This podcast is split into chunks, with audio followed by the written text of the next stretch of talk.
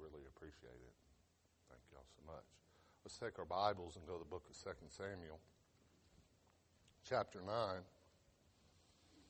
Uh, 2 Samuel chapter 9. We'll read the whole chapter.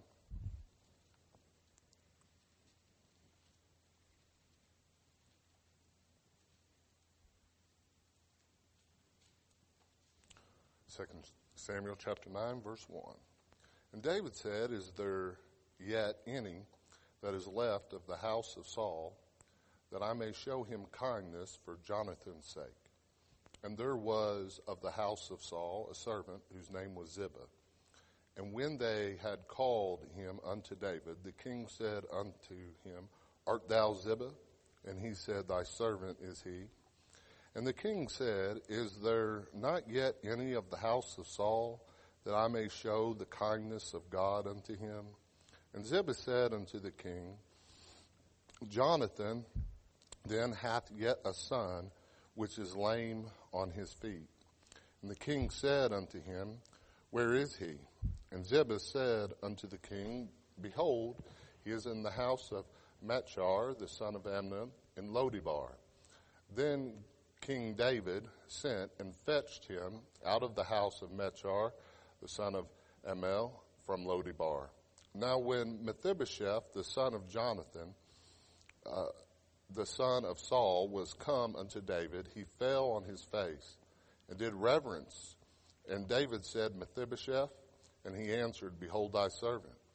And David said unto him, Fear not, for I will surely show thee kindness for Jonathan thy father's sake, and will restore thee all the land of Saul thy father. And thou shalt eat bread at my table continually. And he bowed himself and said, What is thy servant, that thou shouldest look upon such a dead dog as I? And the king called to Ziba, Saul's servant, and said unto him, I have given unto thy master's son all that pertaineth to Saul and to all his house. Thou therefore and thy sons and thy servants shall till the land for him, and thou shalt bring in the fruits that thy master's son may have food to eat.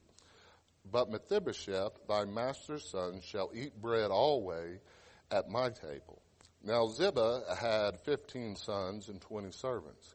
Then said Ziba unto the king, According to all that my lord the king hath commanded his servant, so shall thy servant do. As for Mephibosheth, said the king, he shall eat at my table as one of the king's sons. And Mephibosheth had a young son whose name was Micah, and all that dwelt in the house of Ziba were servants unto Mephibosheth. So Mephibosheth dwelt in Jerusalem for he did eat continually at the king's table and was lame on both his feet. Let's pray. Father, we thank you uh, for this day. We thank you for the opportunity to preach your word. Father, we thank you most of all for your glorious grace. Holy Spirit, we just ask that you glorify your Son. Teach us this day. In Jesus' name, amen. I'm going to preach tonight on sovereign grace for dead dogs. What a title. The Bible teaches us many great truths, but two truths that are found throughout the Old and New Testament is the character of God and the character of men. Uh, and tonight we find a historical narrative of David and Mephibosheth. But this serves as a greater spiritual lesson than just a historical account. David serves as a type or a picture of Jesus Christ. There are many types and pictures of Jesus Christ in the Old Testament. There is no perfect type of Christ. Now, Joseph is probably the best type of Christ in the sense that there's no recorded sin of Joseph. He was a sinner, but God did not record any of Joseph's sins. And he probably more of a complete type, but David is a type of Christ, the King of Israel, that pictures the King of Kings and Lord of Lords, and one day Jesus will rule and reign from the throne of David. Uh, Mephibosheth pictures a sinner saved by grace. Now, you may remember that Jonathan and David were best of friends. This is Mephibosheth's father. They were the best of friends, closer than brothers. And Jonathan knew that God had given the kingdom to David. And because of Saul's rebellion, they entered into a covenant, a covenant of love. And that Jonathan told him, said, the kingdom will be given to you. Me and my father will die. Just do me one thing, David. Remember my children. Remember my prosperity. And so David, because of his love for Jonathan, entered into this covenant of kindness for Jonathan's sake. We find that in verse 1. David said, Is there any yet left of the house of Saul that I may show him kindness for Jonathan's sake? David was a covenant keeping king, and I want to say that Jesus is a covenant keeping king. But the first thing that we see here is a disgraced family. We're going to talk more about Mephibosheth than David. We see a disgraced family. Uh, if you want to, I read to you from 1 Samuel chapter 15. Uh, in verse 23 summarizes this story where you may know it. Uh, uh he tells Saul to Samuel tell the Lord tells Saul through Samuel to go and to and to kill and to utterly destroy and he Saul comes back but he's got a few sheep with him and the prophet comes to him and said, I thought he told you to, why have you not obeyed the Lord? He said, I did obey. And he said, well, what's the bleating of the sheep in my ear that I hear? He said, oh, well, those are for sacrifice. And those famous words, obedience is better than sacrifice, Saul. And then in verse 23, we see this. For the, for rebellion is as the sin of witchcraft, and stubbornness is as iniquity and idolatry. Because thou hast rejected the word of the Lord, he hath also rejected thee from being king. Because of Saul's sin, God rejected him and took his kingdom from him and from his family. May I remind you that our father Adam was given dominion over the earth. He was the first earthly king. In Genesis 1 through 26, it says that he was given reign, rule, and dominion over the earth. But because of his simple act of disobedience, God rejected him and cast him from the garden. And now the family of Adam, all the human race, has lost its royalty, has lost its inheritance, and has been put in a state of disgrace. Because of the sin of Adam, all of us are born sinners. Just as Mephibosheth is in a state of disgrace because of the rebellion of his father, his grandfather, all the human race is in sin because of the rebellion of Adam. Romans 5:12 says, "Wherefore as by one man sin entered into the world and death by sin. And so death passed upon all men for that all have sinned. Mephibosheth is a, is a part of the, of a disgraced family because of the sin of Saul, and we're part of a disgraced family because of the sin of Adam. We're part, not only was it a disgraced family, but it was a doomed family. Look with me over here in in 2 Samuel chapter 3, verse 1. This after the death of Saul. Now there were, there was long war between the house of Saul and the house of David. But David waxed stronger and stronger, and the house of Saul waxed weaker and weaker. You see, after the death of Saul, what do you do? What happens when one king replaces another king? It's recorded in the Bible and it's recorded throughout history. What you do is you go about and kill the other king's family. You don't want them to raise up a puppet king or a rebellion or a civil war. And so David's begin to war and to kill off the lineage and the heritage of Saul. Then we find in chapter 4 of verse of chapter 4 verse 4 the de- what happened to Mephibosheth. And Jonathan Saul's son had had a son that was lame in his feet for he was 5 years old when the tidings came of Saul and Jonathan out of Jezreel and his nurse took him and fled and it came to pass as she made haste to flee that he, that he fell and became lame and his name was Mephibosheth. Get the picture here. Jonathan and Saul have now lost their lives and, and in battle. And David is, and his men are killing off the family of Saul.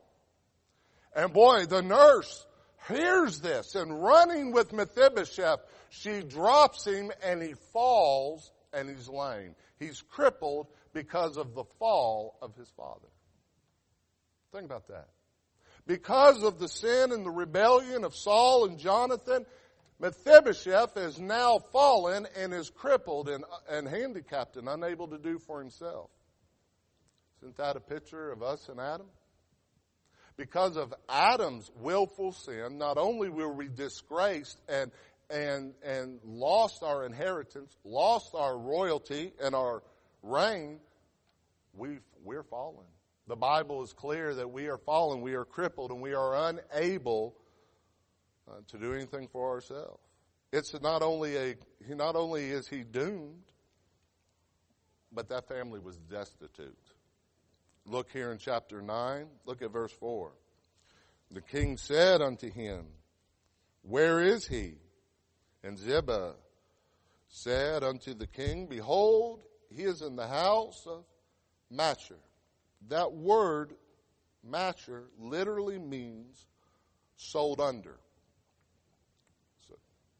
literally could mean a slave house.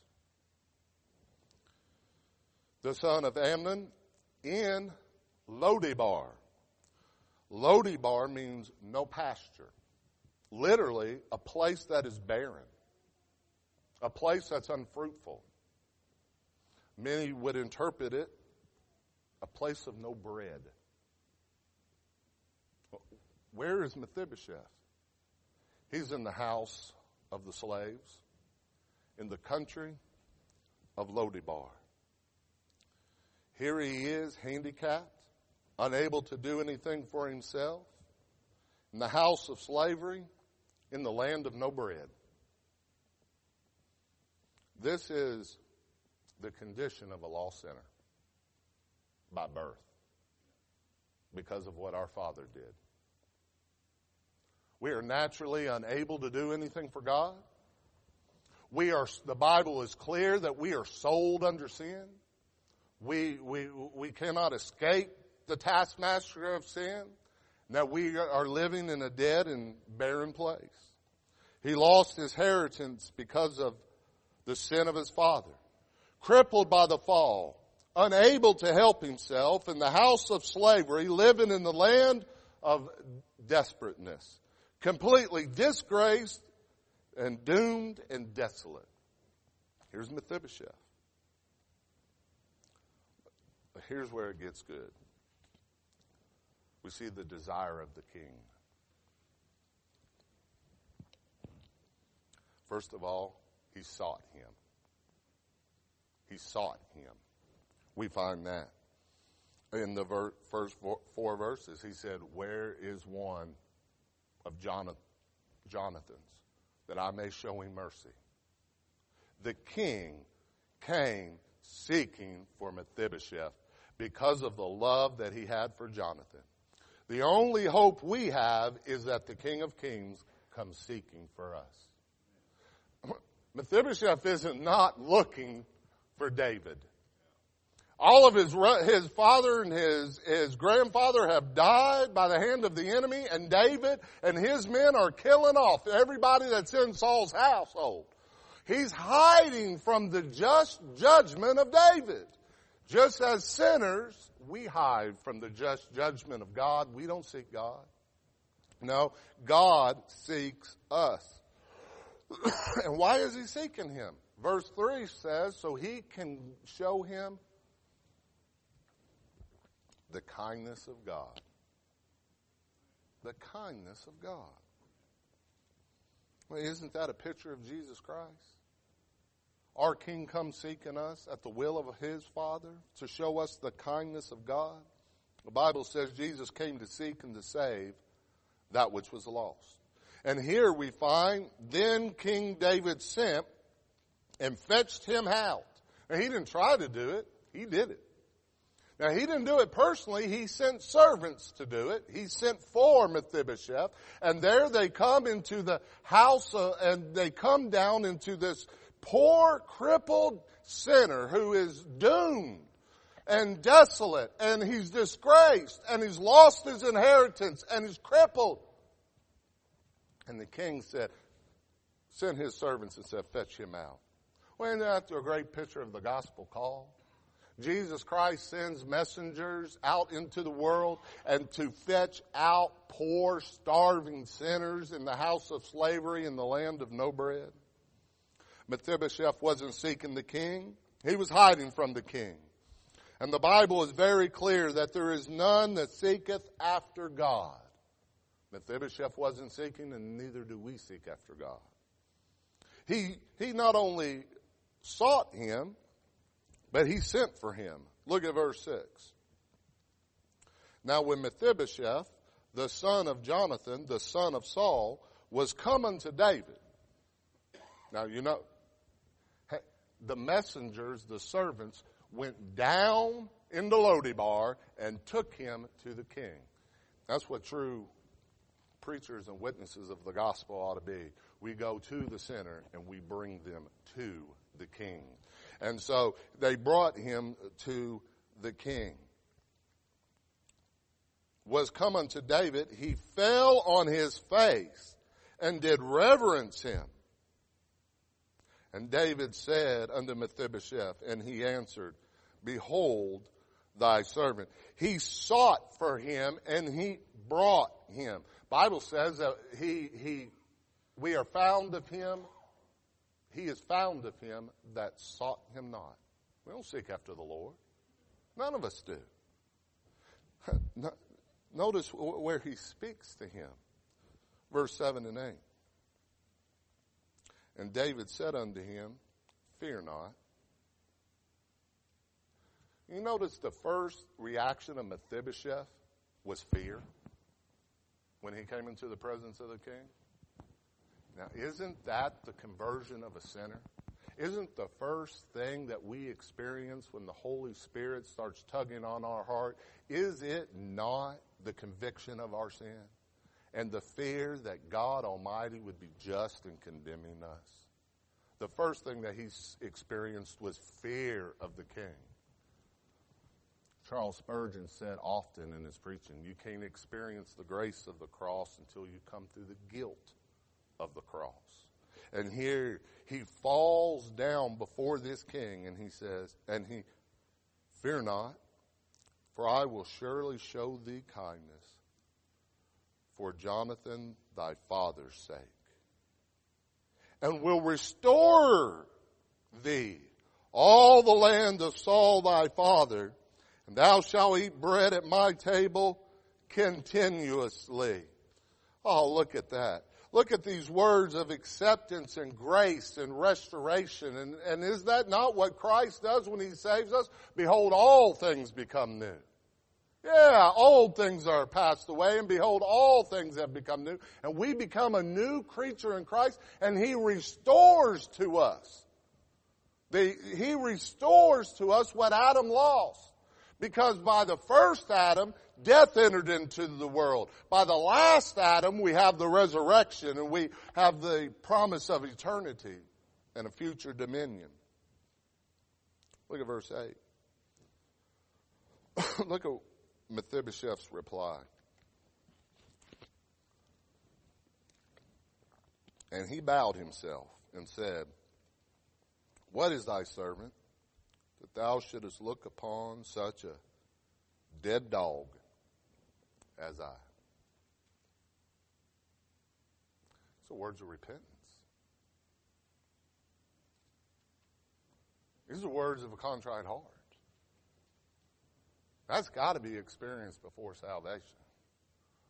We're dead dogs outside of the grace of Jesus Christ. That's just it. You know, many times we'll say things, some just last week, I was talking to a fellow. I was in Lexington and preaching at a church, and uh, by invitation, and one of the men came up afterwards, and he came up to me, and he uh, started talking about my dad, and boy, he's just going on and on and on and on and on. And I finally looked at him. I said, "You don't know my dad that well, did you?" And he goes, "Why do you say that?" I said, "Because my daddy would be the first to tell you, he was born to a man that dug coal. Now, if anybody ever says they dig coal in Kentucky, they lie, because in Kentucky they dug coal. He dug coal by day and shined by night to an Indian woman in a cabin. My dad was a sinner. And he preached that grace, anything good about my dad is the grace of God. Anything good about me is the grace of God. I'm just a dead dog. You're just a dead dog. That's what Mephibosheth said. I'm just a dead dog. I'm worthless. I could, I'm defiled. You see, in the Bible, dogs in the Old Testament were about like swine. They were defiled. They were unclean. They were unholy. He says, I'm a dead dog. I'm not just a dog. I'm a worthless dog. I have nothing holy in myself. And that's where the condition where we're at. But he didn't stay a dead dog. No.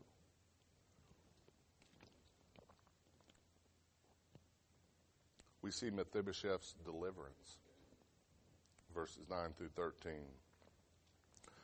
First of all, he got a new place. Yeah. Look with me in verse 13. The last verse, and it's in a couple other places, but we'll just look at this. Mephibosheth dwelt in Jerusalem. Oh, yeah, he's restored and he will now dwell in Jerusalem. The old kingdom's passed away of Saul. The new kingdom of David is now in Jerusalem. One day we'll dwell in the new Jerusalem. If you're saved, the Bible tells us that one day we'll dwell in the new Jerusalem and the king, Jesus, will rule and reign from where? David's throne. He restored to him the kingdom and he will dwell in Jerusalem. Uh, not only that, but he gets a new provision. All down through verses 9 through 13. Says three different times, he's now eating at the king's table. He said, he, he tells his servant Ziba, which we'll talk about a little bit here, a little bit more here in a little bit. He says, Ziba, your whole household will, will plant and farm and work and you will provide for Mephibosheth's family, but Mephibosheth will eat at my table. Just imagine this crippled man that as he comes in and David, you know what he does? At his house of provision, he hides his crippled legs under a royal tablecloth. And he sits there. Not only is he now a dead, he was a dead dog, but now he's a child of the king. Now he's a son. He's not just an outcast. He, he tells him that he says he will be as to me a son. A son. He takes this one that by justice and by uh, uh, uh and by judgment uh, could have uh, been killed by the sovereign king without one question answered, and it would have been expected. But no, because of David's love for Jonathan, he went and he took this crippled young man and he put him in, in his palace and he put him in Jerusalem. He gave, he restored to him all the inheritance that Saul lost by disobedience. And that's what Jesus does for us. And he makes him a son. He's not a servant. He's not a dog. He is as one of my own sons. I love that song, I'm a child of the King. It says, Once I was clothed in the rags of my sins, wretched and poor, lost and lonely within. But with wondrous compassion, the King of all kings, in pity and love, took me under his wings. Oh, yes, I'm a child of the King. His royal blood now flows in my veins, and I, who was wretched and poor, now can sing. Praise God. Praise God. Now I'm a child with a heavenly home. My holy Father, He's made me His own.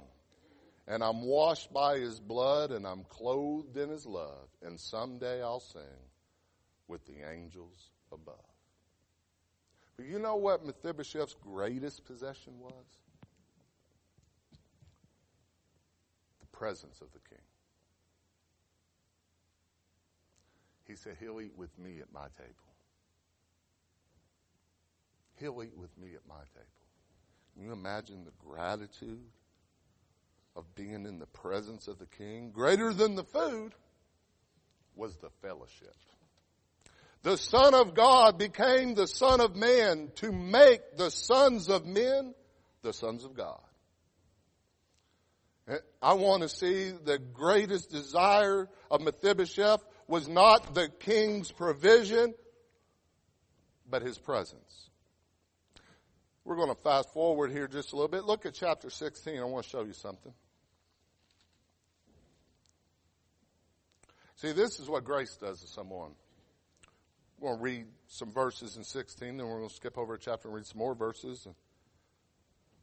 But look, in chapter 16, David has fled the throne. Absalom has rebelled. David cannot raise to fight against his own son, Absalom. And so he decides that he's going to leave the beloved city and he's going to dwell outside of Jerusalem and he'll deal with Absalom outside of Jerusalem.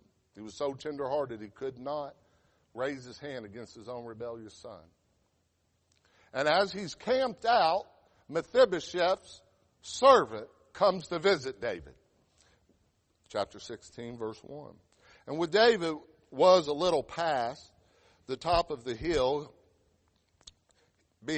behold, Ziba, the servant of Mephibosheth, met him with a, with a couple of asses saddled upon them, 200 loaves of bread and a hundred bunches of raisins and a, a hundred of summer fruits and a bottle of wine. And the king said unto Ziba, What meanest thou by these? And Ziba said, the asses be for the king's household to ride on, and the bread and summer fruit for uh, the young men to eat, and the wine that such uh, as be faint in the wilderness may drink. And the king said, And where is thy master's son? And Ziba said unto the king, Behold, he abideth at Jerusalem. For he said, Today shall the house of Israel Restore me the kingdom of my father. Then said the king to Ziba, Behold, thine are all that pertain unto Mephibosheth's.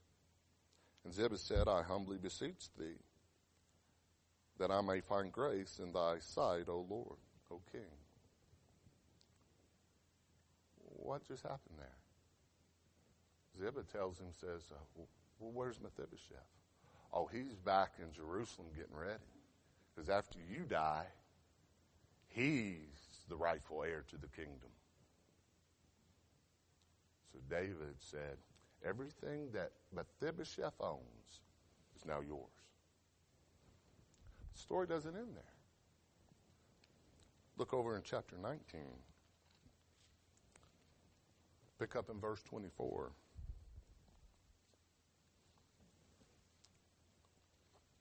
David's won the battle over Absalom. He's returning to Jerusalem. And Mephibosheth, the son of Saul, came down to meet the king and had neither dressed his feet, nor trimmed his beard, nor washed his clothes from the day the king departed unto the day he came again in peace. And it came to pass when he was come to Jerusalem to meet the king that the king said unto him, Wherefore wentest thou with me, Mephibosheth? Why didn't you come out with Ziba? And he answered and said, My Lord, O king, my servant deceived me. For thy servant said, I will saddle me an ass that I may ride thereon and go to the king because thy servant is lame. Well, it would be a tough trip for a lame man, wouldn't it? And he hath slandered thy servant. Ziba lied.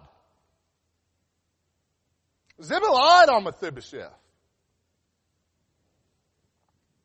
And the king, but my lord the king, as is an angel of God, do therefore what is good in thine eyes. For all my father's house were but dead men before my lord the king. Yet didst thou set thy servant among them and did eat at thine own table. What right therefore have I yet to cry more unto the king? And the king said unto him, Why speakest thou any more of thy matters? Have said, Thou and Ziba divide the land. Now stop right there. David's the king. And David has told Ziba, you can have it all. But David didn't have all the right information. But a leader is still accountable for their mistakes, even when they don't have all the information king can't just make a decree and say, well, you fooled me. Now, so he has told Mephibosheth, well, we'll divide it. I know he lied and I know he slandered, but I made a kingly decree. We'll divide the land, we'll divide the house, we'll, we'll just divide it all. I love verse 30. And Mephibosheth said unto the king, Yea, let him take all. For as much as my Lord the King is come again in peace unto his own house. Just let him have it all. I've got you, King. Don't think about that. He said, well, uh, uh, Ziba has lied on him and slandered him and taken half of his inheritance and David is trying to do He's made a mistake. He don't want to compound it. He said, well, I guess I'll just split it. And Ziba says, let him have it all. Let him have all of it as long as I have you, King. That's my greatest desire. And we live in an earth and they fight and they scratch for everything they get. But you know what? One of these days the king's coming. And the Antichrist and the Pope and all the rest of them, they can just have it all and we'll be in the presence of the king. Mephibosheth knew that the greatest reward was the presence and the fellowship and the nearness of his king. See what sovereign grace does is it changes our heart. Do we worship the king? When was the last time you felt His presence? I mean, really felt His presence when you were praying, or you were studying, or someone was preaching? You know, we talk about worship, worship. We call it sovereign grace because it's the King's grace, freely given. What we find Ziba I mean Mephibosheth continually doing, he continuously is always bowing before his king in submission to his king, whatever it is, king. That's worship. Is submitting to the king and coming into his presence. You know, this modern world out here and the modern church world, they think that worship means a lot of noise. Or you'll find out worship just simply means that we're saying you're worthy of all of it. King, it don't matter about the land. It don't matter about the crops. It don't matter about the cattle. It only matters that I have your presence because you're greater than all of it, King. That's worship. Let him have it all. I have you, King. Mephibosheth is a picture of a sinner, just like us my great great, however many greats it goes, granddaddy, lost my royal inheritance, dominion over this earth. But Jesus came. and he redeemed his people, the ones that he had entered into a covenant of love with. And not only did he redeem the people, but he redeemed the earth, the Bible says. And one day the king's going to return. Hey, and if I got my eschatology right, it could be today. It could be. And when the king returns, he's going to restore.